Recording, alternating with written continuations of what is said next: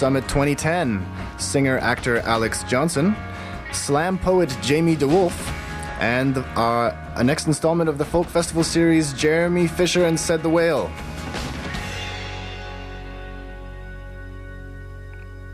Hello, and welcome to the Arts Report for June the 30th. I'm Adam Janusz, and you're listening to CITR 101.9 FM or online at citr.ca.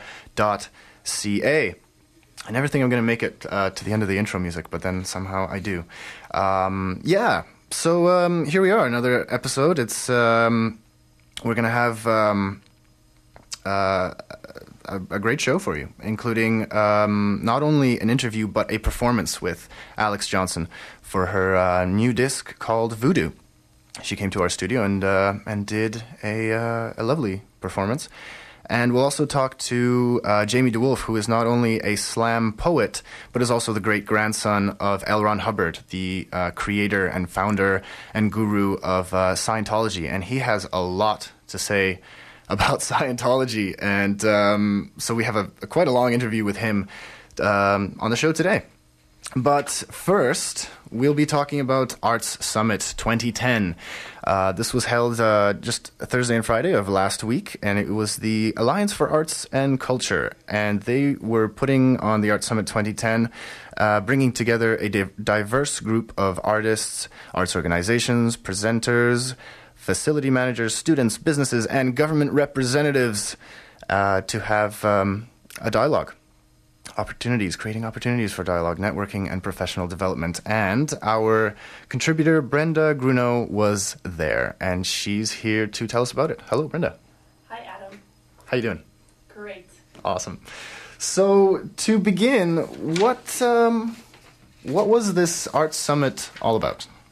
Well, it was an excuse for arts practitioners and policymakers to get together and talk about different issues affecting arts and culture.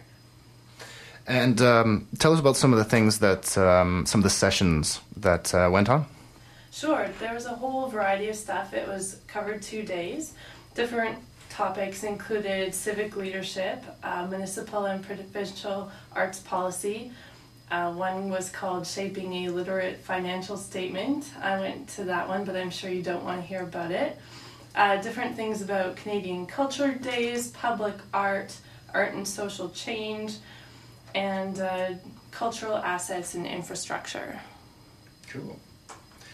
And um, tell us about some of the, the key themes. The uh, the keynote speaker was Arlene Goldberg. Right. And what were some of the main things that uh, that she covered? Uh, she talked primarily. Sorry, uh, it was Arlene Goldbard. She talked primarily about arts advocacy and how public funding has been declining for years, and our arguments are seemingly ineffective. So the discussion was about how can we communicate to the general public and to government about why arts and culture is important and why we should receive funding. Cool. And um, take us through some of the some of the the main uh, themes. Sure. Basically, since economic arguments that we've been using don't seem to be effective, and uh, we've spent so much time basically making business cases mm. about why arts and culture are important, trying to sort of speak the language of policy and economic econo- economists and using that as arguments, but they, they're not working. So even though arts budgets are such tiny, tiny amounts of provincial budgets, they still get slashed and burned. And Arlene was saying that it's not really about slimming the budget, but more about making a sign that they're serious about cutting the budget and arts go first, even though we're such a small piece and even though we have such strong arguments to suggest that investing in arts and culture actually has this multiplying effect in the economy. So, for example, here in BC, the arts cuts, what she was saying then is that it's less motivated to actually save money and more just to sort of uh, make a statement to, I guess, liberal sort of stakeholders and saying, look, we're cutting things, but actually it doesn't make much of a difference to their bottom line.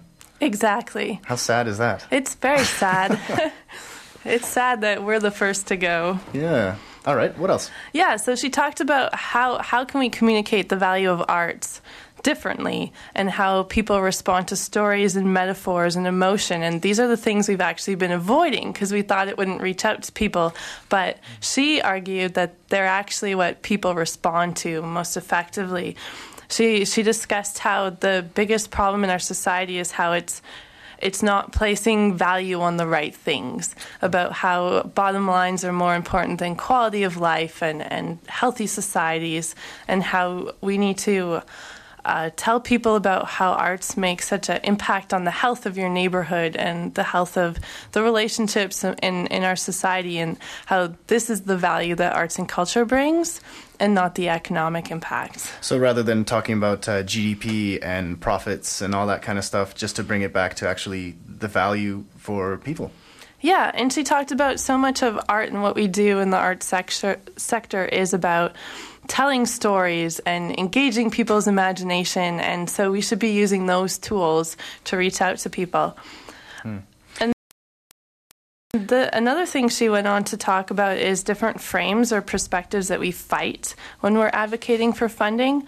So when, when you talk to to people not in the sector about arts and culture, you get sort of answers like, "Well, my my Billy can do it," you know, "Oh, my son can make art," or "Anyone can make art. It's just a hobby. It's not a real job." Or I can't relate because I'm not good at art, or I can't afford ticket prices. When in fact, in effect, um, arts and culture is relatively cheap most of the time, and people participate in free street parties and all these things all the time. But there's this sort of barrier that the arts are expensive and elitism. So right, and so there's this feeling that it's it's sort of this feeling of elitism. It's like that that people can't. They feel like they can't. That they're not welcome. Is that kind of what it is? Yeah, I think that they, they don't belong, they can't mm. participate, and it's not for them. Mm. Whereas I think most artists would say, like, this is just part of the fabric of life, and, and you're doing artistic things all the time. You're being creative all the time in your everyday life. Why do you think of um, art as having to be in a gallery that's expensive and only for rich people? Mm-hmm. And I understand that uh, another uh, side of this, another problem, is the way the media uh, talks about arts. Yes, and hopefully we're doing a different job right here. but uh, yeah, there was a whole group discussion about how the media portrays art as a business and only talks about sort of funding or how much a donor gave or how much an artist made or how much a festival cost. Mm-hmm. And so it's all business oriented or how much a film star made.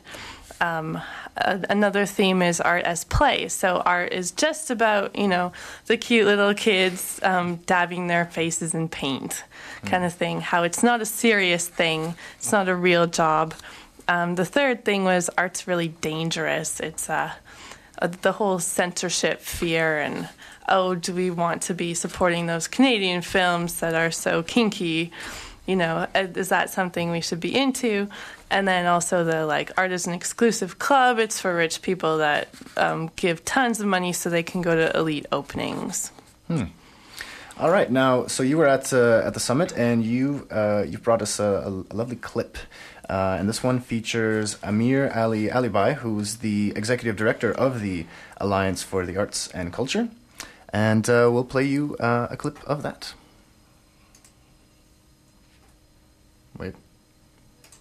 Here it comes. This is Brenda with the Arts Report on CITR covering the 2010 Art Summit. I'm here with Amir Ali Alibhai, the Executive Director of the Alliance for Arts and Culture. And I was wondering, given the current funding climate, how is the Alliance changing its strategy? Another way of saying it could be how do you redefine advocacy when uh, government lobbying doesn't seem to be working?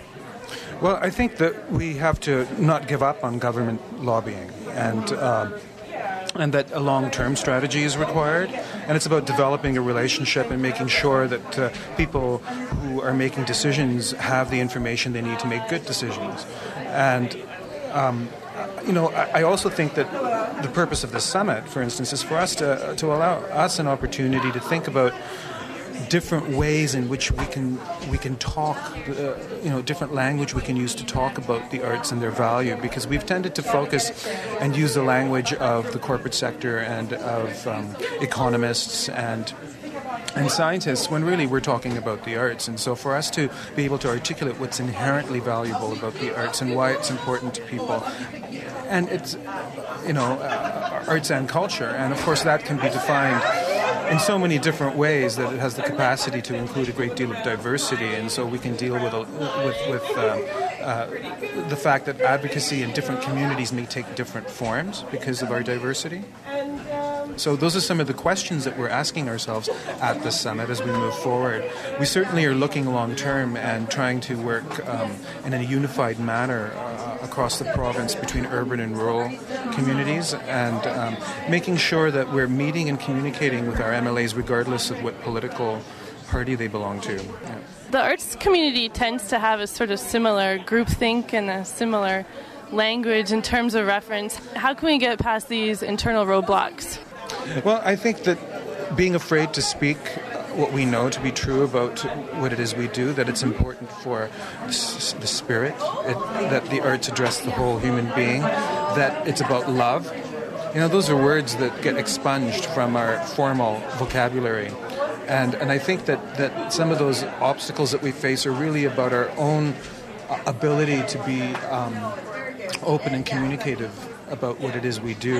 And so we can seem to be aloof or snobbish or not connected to the rest of society when in fact we are people and we have families and we have jobs and we live in communities. And, and sort of to, to, to try and dispel some of that that's certainly a challenge i think that we have facing.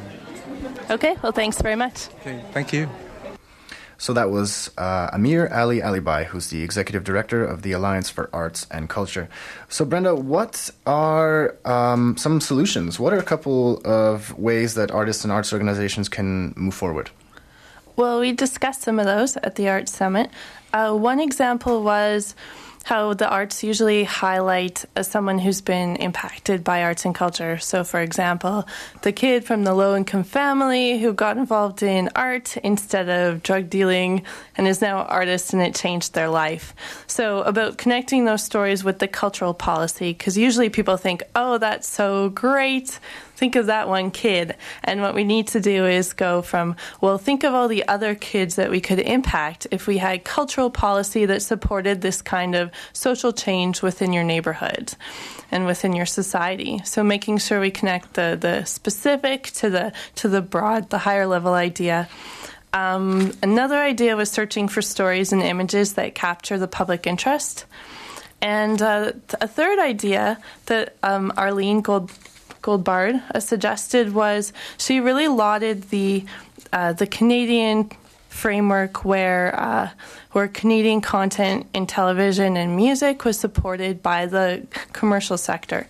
So she talked about one way is to have, a, say, an advertising tax that would support not for profit arts. So different ways of making the cultural sector support itself so that the profit making areas of arts and culture support the non profit making enterprises. Great. All right. Well, uh, thanks for covering the uh, Art Summit 2010 and uh, for telling us about it here live in studio. Great. Thanks, Adam. All right. We'll be right back. And uh, after the break, we will have an interview with Alex Johnson.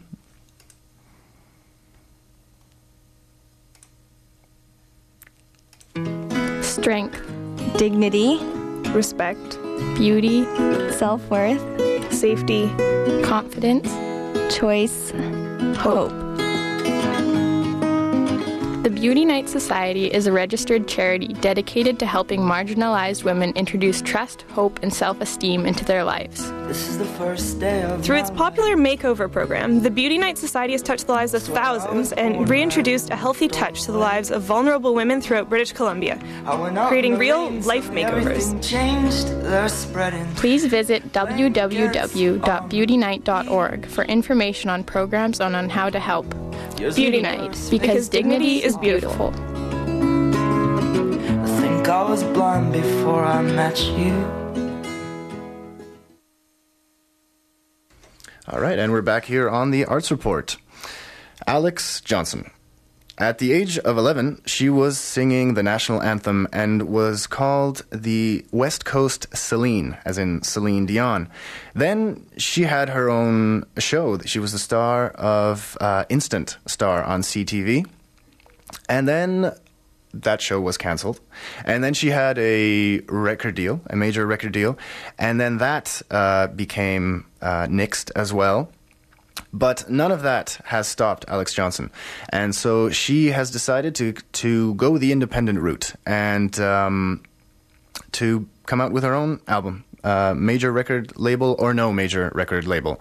And uh, she's done it. She's come out with her new CD called Voodoo. And she came in studio to uh, tell us about the disc and tell us about the the challenges that go hand in hand with um, not having major label support and skating the fine line between um, your own independent voice versus what the mainstream demands. And um, so here is our interview, and then we'll also have a song, uh, an acoustic performance uh, later on in the show. All right, so Alex, welcome to uh, the studio. Hello, thanks for having me. All right, tell me about uh, voodoo. What is it? Uh, voodoo is um, basically uh, my first opportunity to get my songs out there, to get my music out there. Um, what's been so cool about this record is that it really is the kind of music that we want to make, and there was nobody having an opinion or telling us what to change or lyrically what to change or vocally, and it's just a true reflection of you know, of the music inside of me at the time when we did this album. Tell me about um, a little more about what's gained by being more indie um, because for example like you were on instant star mm-hmm. and that had a certain sound right a certain upbeat yeah. kind of thing and, and yeah. then if you're with a major label there there are certain demands in terms of the sound that they want mm-hmm. what do you gain by by not having those pressures on you you know with this, this to be honest i never felt legitimate um, you know, Brendan and I wrote a lot of the songs for Instant Star, and that was separate from me, so that was cool. And I mean, it financially it was great because everything, you know, just basically went back into the music that we wanted to make. But I think it's it's different for everybody. But for me, it was just a sense I never felt legitimate. Even when I was signed with major labels, I'd look at people and I just felt like it was never. Um, because you know when you have your own sound as an artist and you have a real true idea of what you want to do it's really hard to have so many cooks in the kitchen. And i remember i'd go like beat red. Like people would be like oh my gosh you're an artist signed with sony in the us and they're flying you all over the world. And i'm thinking i feel like such a douchebag because i just know they're going to screw me over. You know you just feel like they're so unstable. So a confidence being able to just like you know you're not making as much you're struggling but if it's like you're doing what you want to do. Mm-hmm. and that's huge. So integrity and confidence is probably um, what it gives you.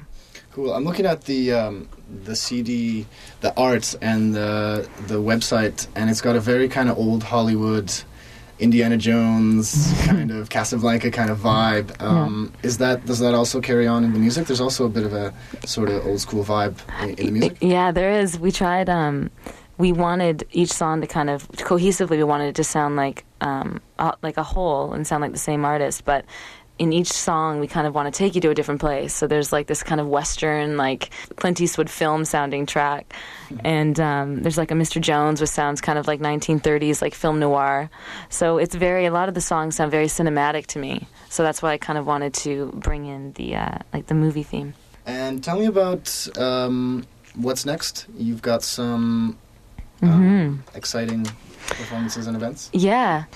Um, so yeah, after doing this uh, this album, we thought because it's indie and we kind of wanted to build in Canada and just kind of let it do its thing. Um, there's been some interest in from actually I, I, did a show I did North by Northeast um, last week and uh, Nelly Furtado came with her husband and he's doing his name's Demo Cas- Castellon Demo in the industry mm-hmm. um, but he's doing remixes of Voodoo and Trip Around the World because the production of the songs is just very um, it's very very indie sounding, and people seem to be, you know, finding this album and wanting to bring the songs, you know, to to a standard that you know, because radio is such a sound right now. Like a lot of songs on radio, I feel like have a, a format that they fit. But I still think if the songs are different enough and and um, you know, even I guess the word would be indie enough, it can still work on on major radio.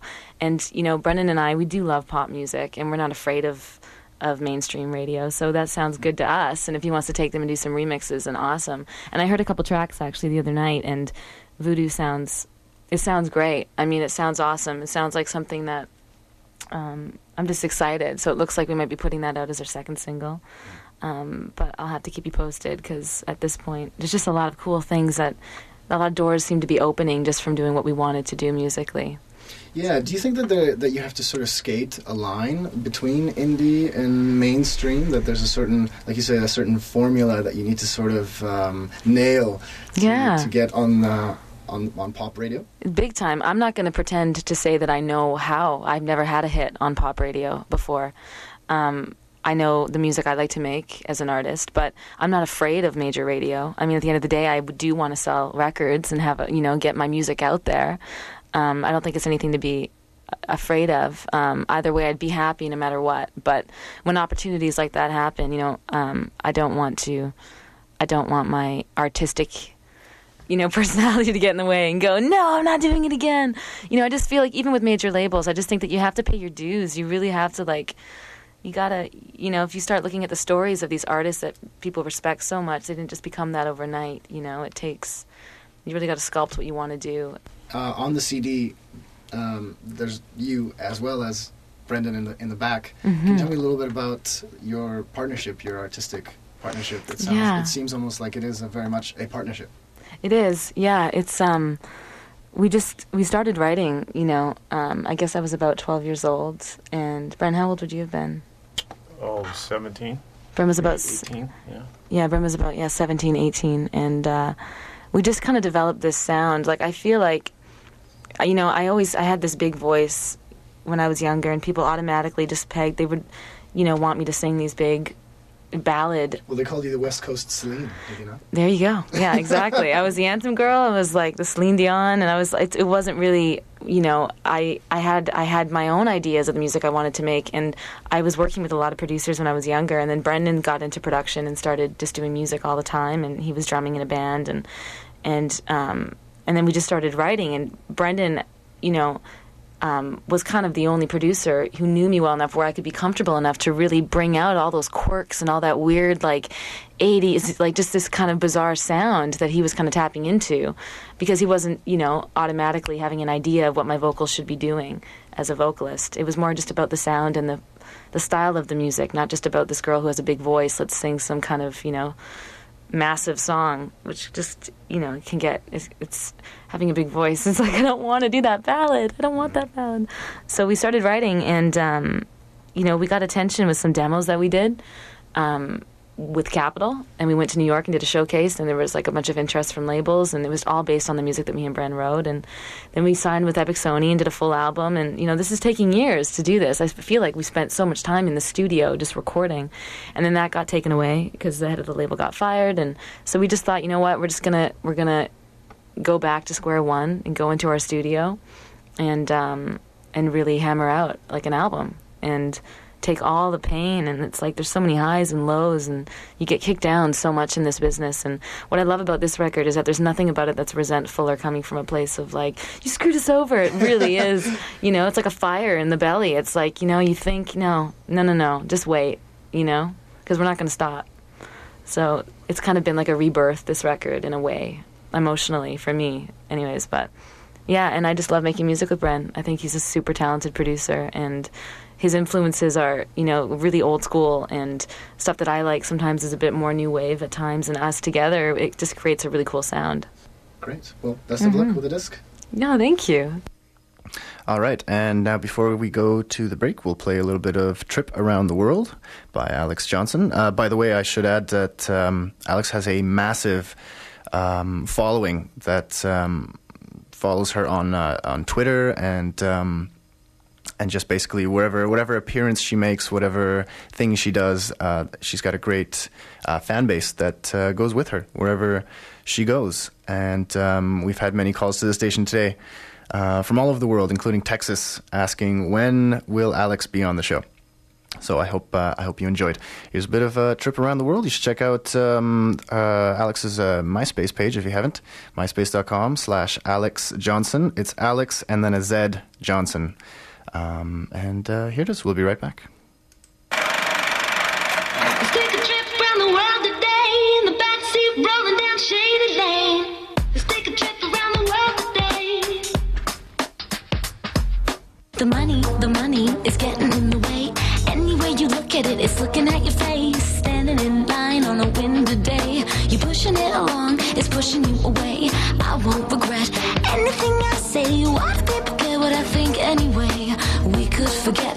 trouble and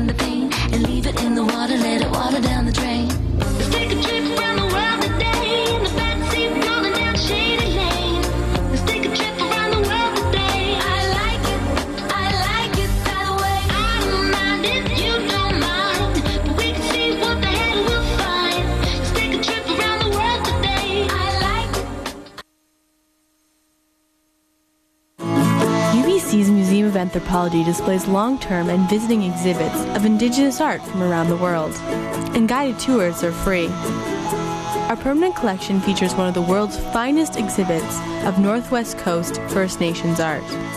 Our collection includes 36,000 ethnographic pieces, 535,000 archaeological pieces, and over 600 pieces in the Koerner Ceramics Gallery.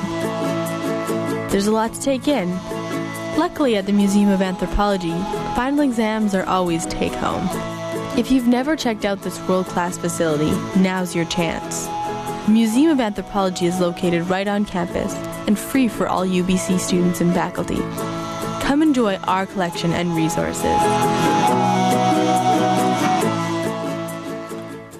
All right, and we're back on the Arts Report on CITR 101.9 FM. I'm Adam Janusz.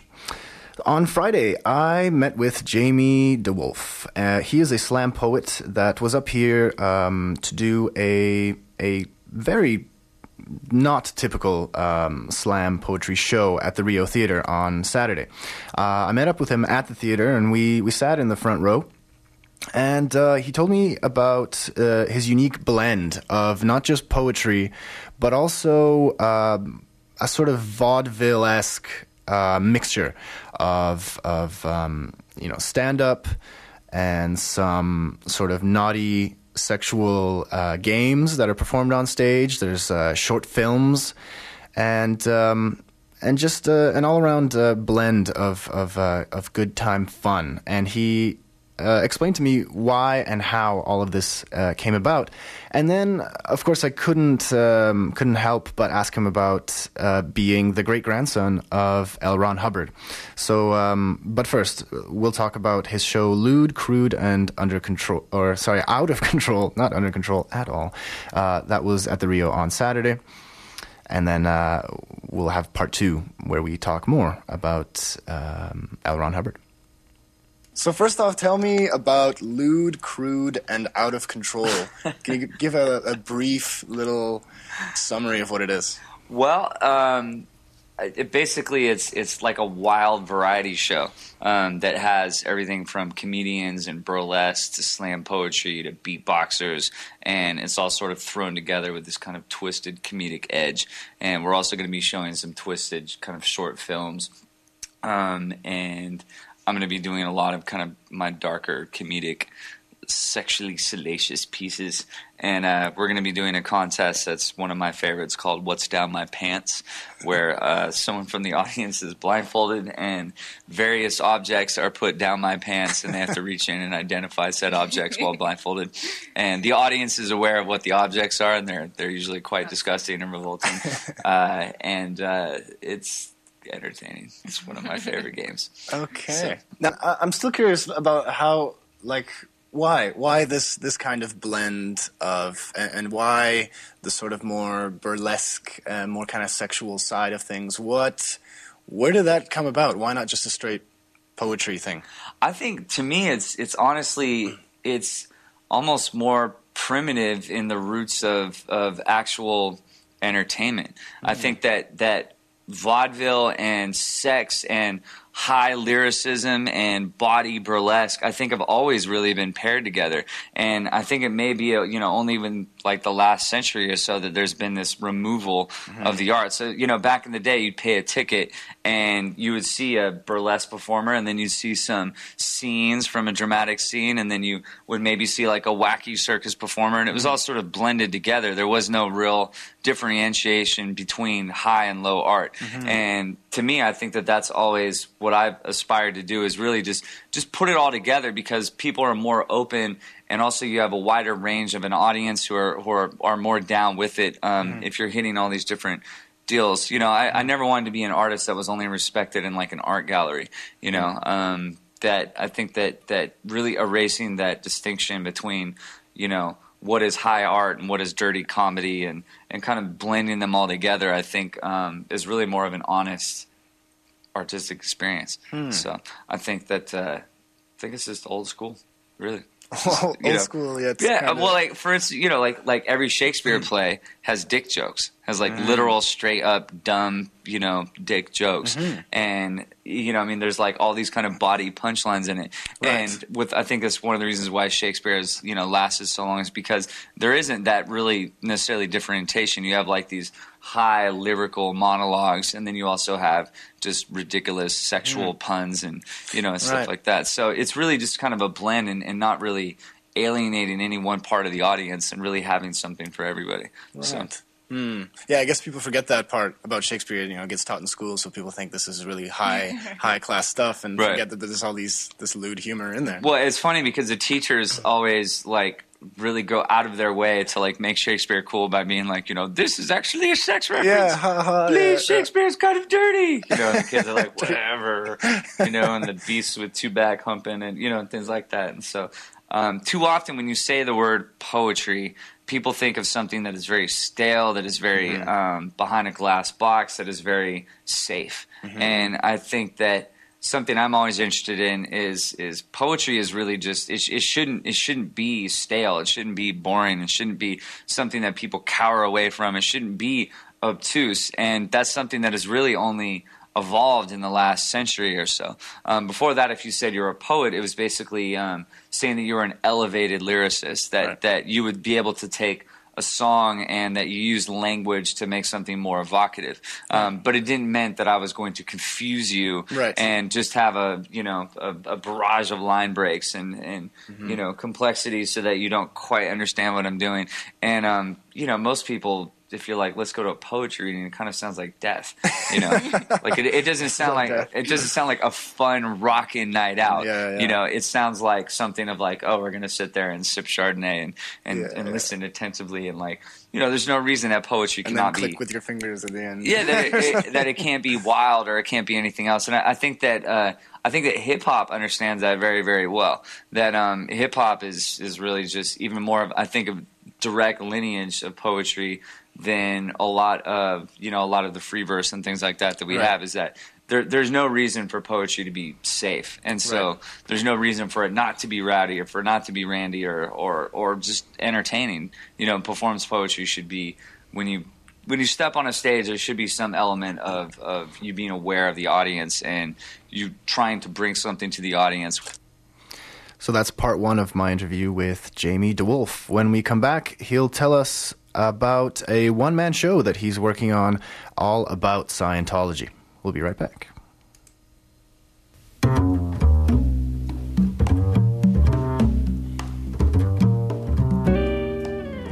CITR 101.9 FM is proud to support the Enchanted Evenings concert series at the Dr. Sun Yat sen Classical Chinese Garden in Vancouver. The series runs from July 9th to September 3rd every Friday evening. Come and enjoy a diverse array of world music while sampling food selected specifically to complement the music. Of the series' nine concerts, the first four are in July.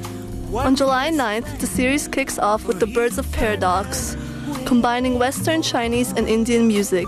Dalannah Gail Bowen with her sultry blues, jazz, and gospel on July 16th, Ocean of Sound with their percussion based music on July 23rd, and the Vancouver Piano Ensemble on July 30th. Tickets are $20 and 18 for garden members.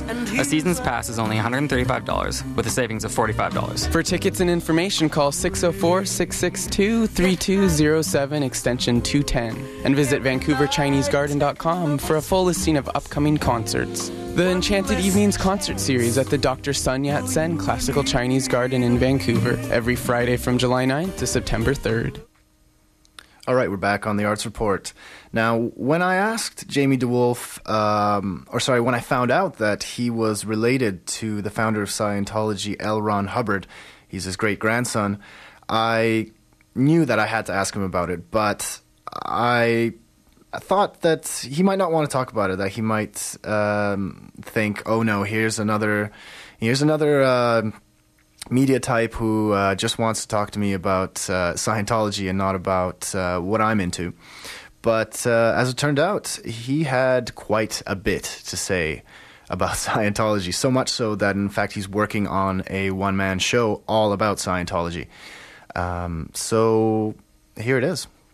I, uh, so I'm I'm the great grandson of L. Ron Hubbard. So my my grandfather was L. Ron Hubbard Jr. Okay. and um, my my mother was his daughter, and so um, my family has had a very contentious relationship with just Scientology in general. So my grandfather, L. Ron Hubbard Jr., was a huge, high-ranking member of the church, and then him and his father had a huge falling out over money, um, where my grandfather wanted more, and my, you know, L. Ron did not want to give any because he is a cult leader by nature, and that's what you do is you take the money.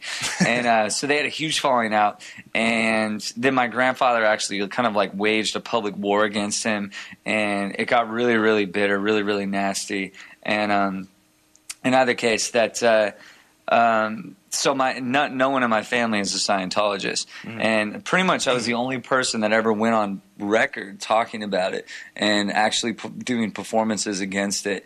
And they Scientologists come after you with knives out and jackals howling like right away. I mean, mm-hmm. basically, I had one poem that I did about him in a tiny cafe that someone put on um, mp3.com or, or whatever when whenever that was coming out Napster I think um, when that stuff was coming out and like within two weeks that they had they were hunting me down that friends of mine were talking there are weird sketchy people who were like asking about me in different cafes and performance spots and they actually came to my house and um, they hunted me down because I wasn't even living with my ex girlfriend at the time.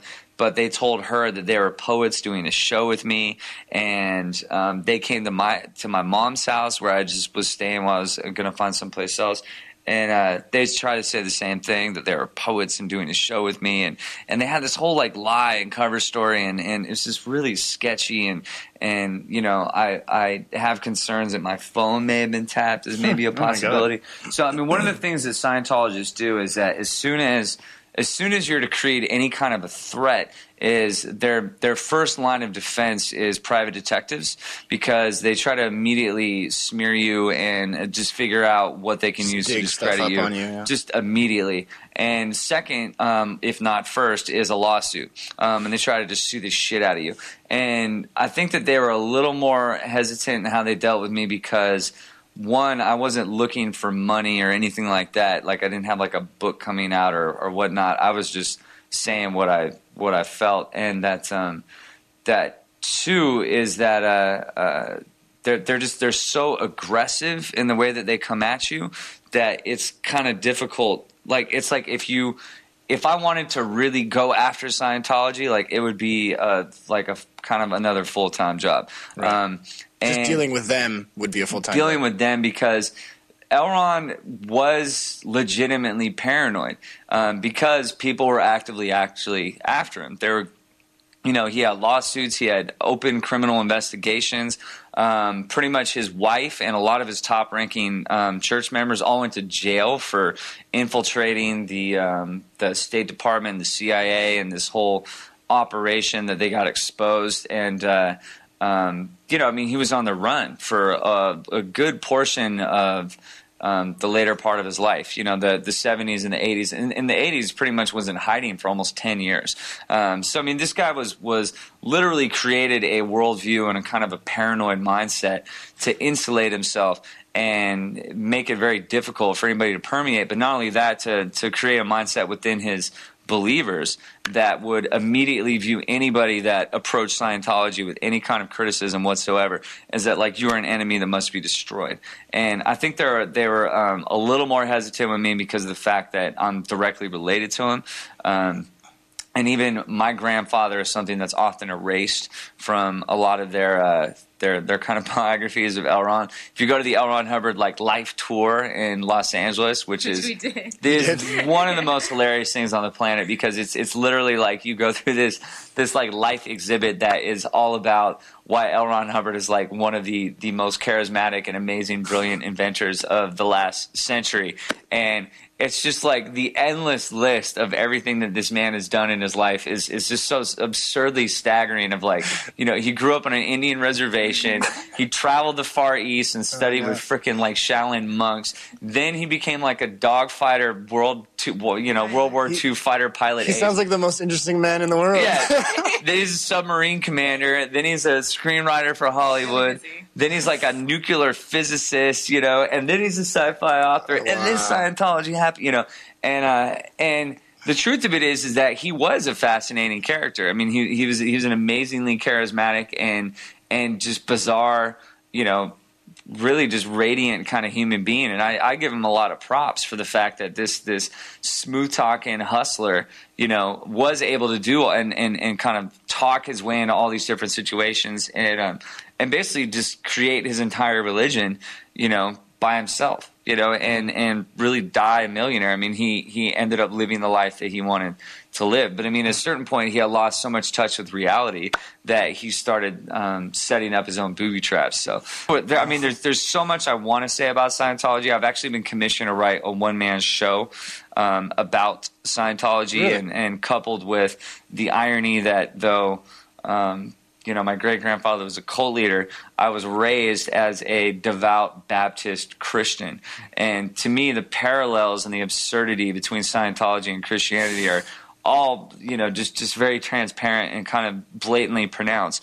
And the fact that Christianity isn't, um, you know, mocked with such derision as Scientology, to me is is a real statement on on how much people just accept, and that you have people literally doing cannibalistic rites every Sunday of eating flesh and drinking blood, and um, and that's completely accepted. Whereas Scientologists who believe in freaking aliens are viewed as like, you know, oh, they're, sci- they're a cult and Yeah, they're, they're weird, freaks, yeah. you know. But we believe in the talking snake and the magic fruit and the little magic boat and the two of every animal on the boat and, and the uh, the little man who lives in a lake of fire and like you know, I mean, all this stuff has just been so accepted for so long that why you know why why why not counter the two? So um, yeah, the, I'm I'm actually am really determined to write this show. I just um, I just finished a feature film and I really wish I had more time and more of a break. So when can we expect this one man show to, to they want it in actually August. Um, so of this year?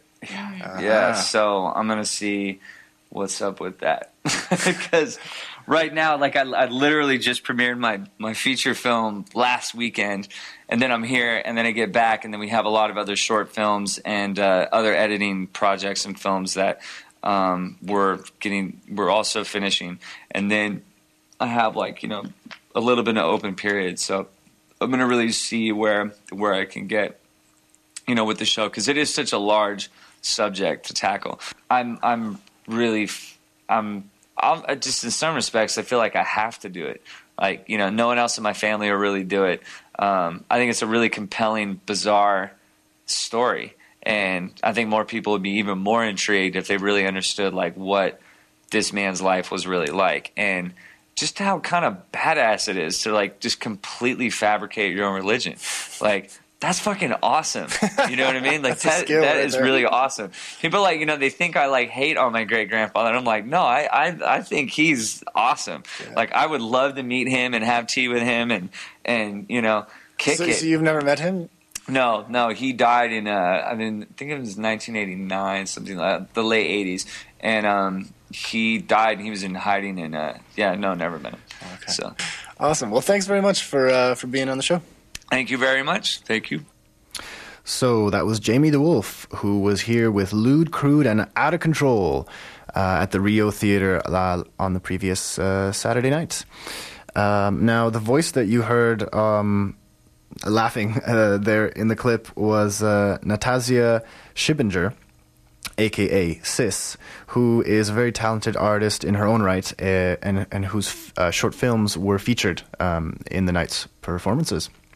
You should uh, check out their website. It's uh, Tourette'sWithoutRegrets.com, which is the name of the sh- a similar show that they do on a regular basis down in Oakland, California.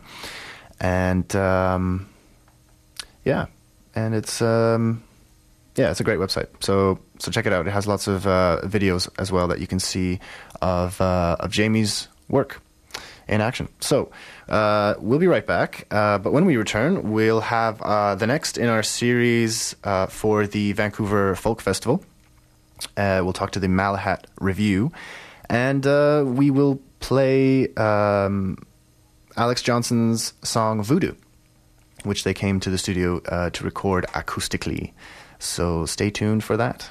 At Dunkin' Donuts, each and every radio show is brewed fresh and served fresh at the peak of its flavor. If you're a tough customer, only the taste of this radio show will do. So go ahead, let Dunkin' Donuts make your radio experience exquisite. Indeed. Duncan's Donuts, serving sweet treats from the pop underground. Thursdays, noon to 1.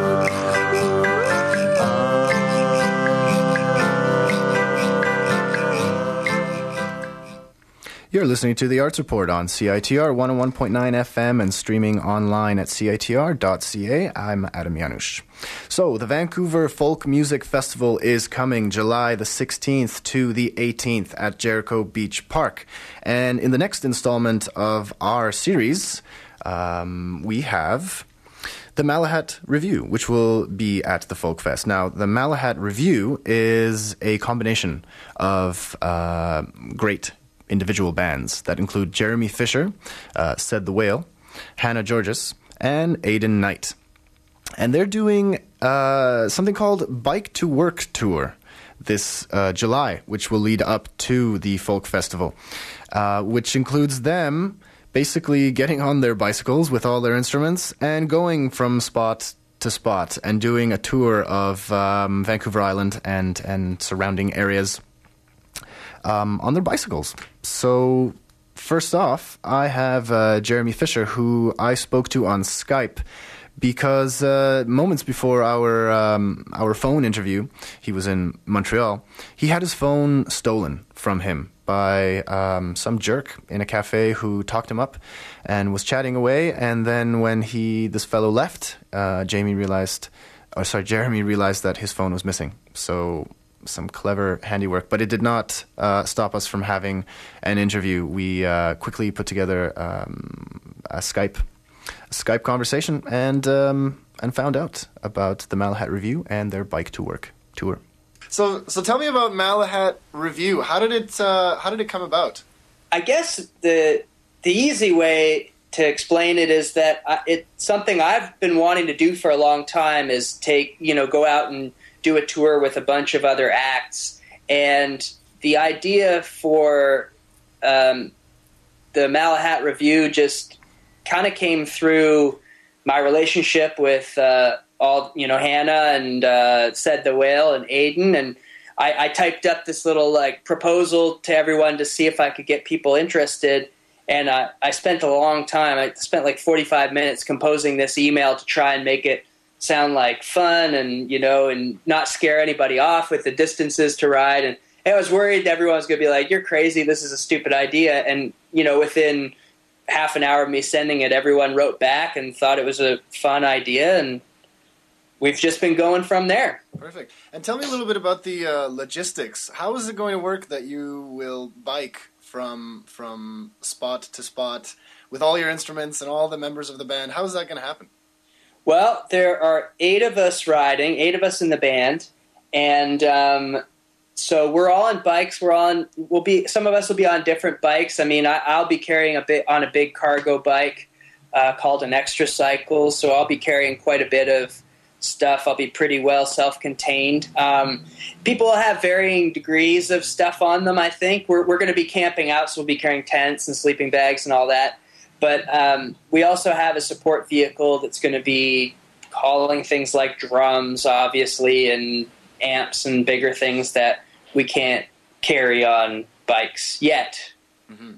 Now, I understand you've done a cross country bike tour. Is that right? From Seattle to Halifax? Yes, yeah. So you're you're obviously well, sort of, you're fit enough to, to do it. Do you think the uh, everyone else has uh, has the stamina to, to make a go of it? I think so. I mean, I am not like I'm not like a hardcore cyclist. I'm a utilitarian cyclist. I get around on my bike. I don't own a car, and I think that anybody in a reasonable state of fitness can go as far as their willpower will let them on a bike. Really, I mean, we're not doing any crazy uh, distances. We're not. We're never going to do more than hundred kilometers in a day, and I think there's only one uh, 100 kilometer day scheduled on the tour. Most of them are like you know 50 or 60, and with maybe a ferry ride in there. So it, it's it's totally doable. We're starting with baby steps. And tell me a little bit about the music. Um, of course, each of you have your own sort of acts, and you'll perform your own music. Is there going to be some collaboration on stage as well?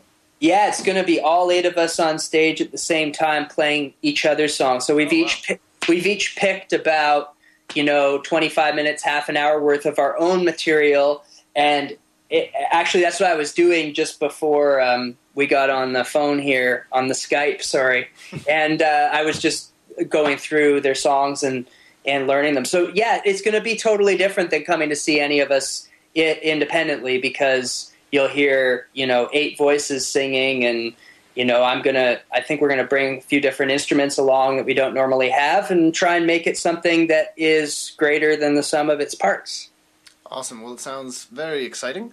And I'm sorry about your phone, but thanks for uh, for um, making this interview happen. totally man thank you All right, take care. bye-bye Bye. So that was Jeremy Fisher. I also spoke to Tyler Bancroft of Said the Whale. And um, I asked him about his part in uh, the Malahat Revue, as well as um, I had to, to uh, fact check something that I learned about their song Camilo. And you'll hear what that is. And I understand that all eight of you will be on the stage performing each other's songs. How will that work?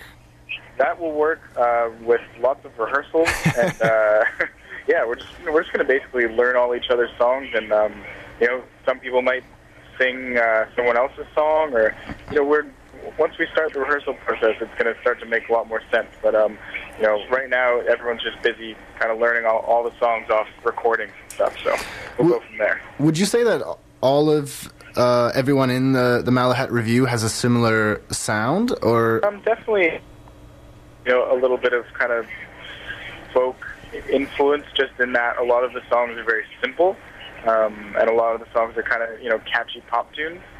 Um, so yeah, the short answer is yes. and uh, I have to ask you about the song Camilo because I um, did an acting workshop with some folks uh, from Langara who um, say that they go to school with a fellow named Camilo who claims that the song is about him. Yeah, he he's telling the truth. He, he goes to is it Studio Fifty Eight Eight, yeah. at Langara. Yeah, he he goes to that program, and um, we just kind of met him through. He's the he's the brother of, of a friend of ours, and uh, he used to come to our house parties and perform all these crazy magic tricks, and um, you know, win the hearts of drunk people all night long. so uh, I didn't even know him that well when I wrote the song about him, so it was a little bit weird, but I'm glad he he accepted it graciously. And and why did you? Was it because of the, the jolly good times he brought to, to the drunks with his magic? Man, I, I never know why songs come the way they do. It just kind of, you know, those are the lyrics that came out and it just worked. Yeah.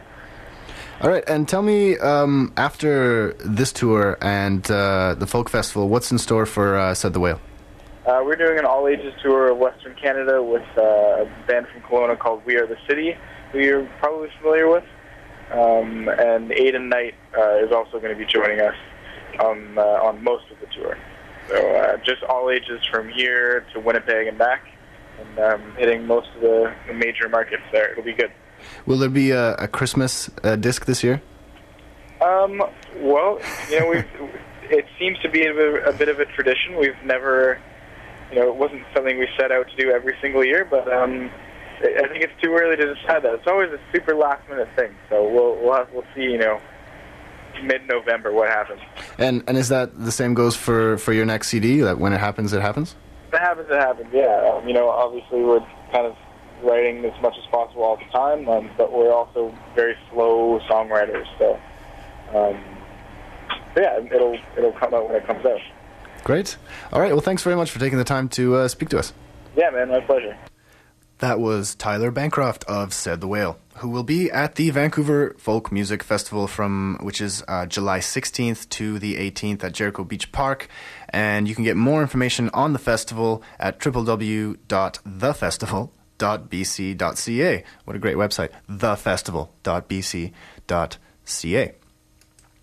Uh, all right, so we're almost nearing the end of our program. We're going to play um, Voodoo by Alex Johnson.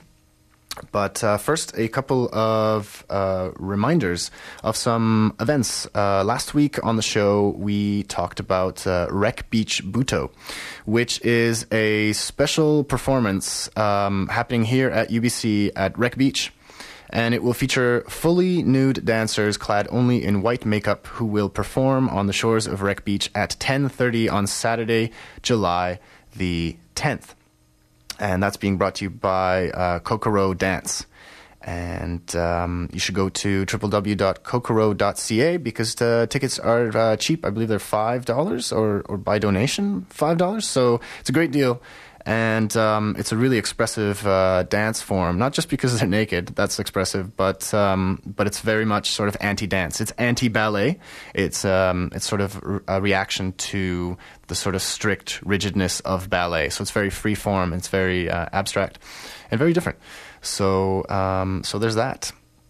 Uh, all right. Without further ado, here is Voodoo. Um, acoustic performance uh, done by Alex Johnson when she was in the studio with her brother uh, Brendan uh, Johnson, and uh, they they rocked it out here, and uh, it was a pleasure having them. So I hope you enjoyed uh, the show. please subscribe to our podcast, which you will find at citr.ca under um, shows. Under shows, you can find the Arts Report podcast, and you can subscribe, and it will fall into your iTunes um, inbox uh, just by itself, whether you can you're able to hear it live or not. And if you have any uh, feedback for us, we love to get feedback. Um, the email is arts at citr.ca. Uh, drop us a line and also follow us on Twitter. We are CITR underscore arts report. CITR underscore arts report. And uh, that's all for the show this week. Join us uh, next week for another exciting show. Here's uh, Voodoo to take us away.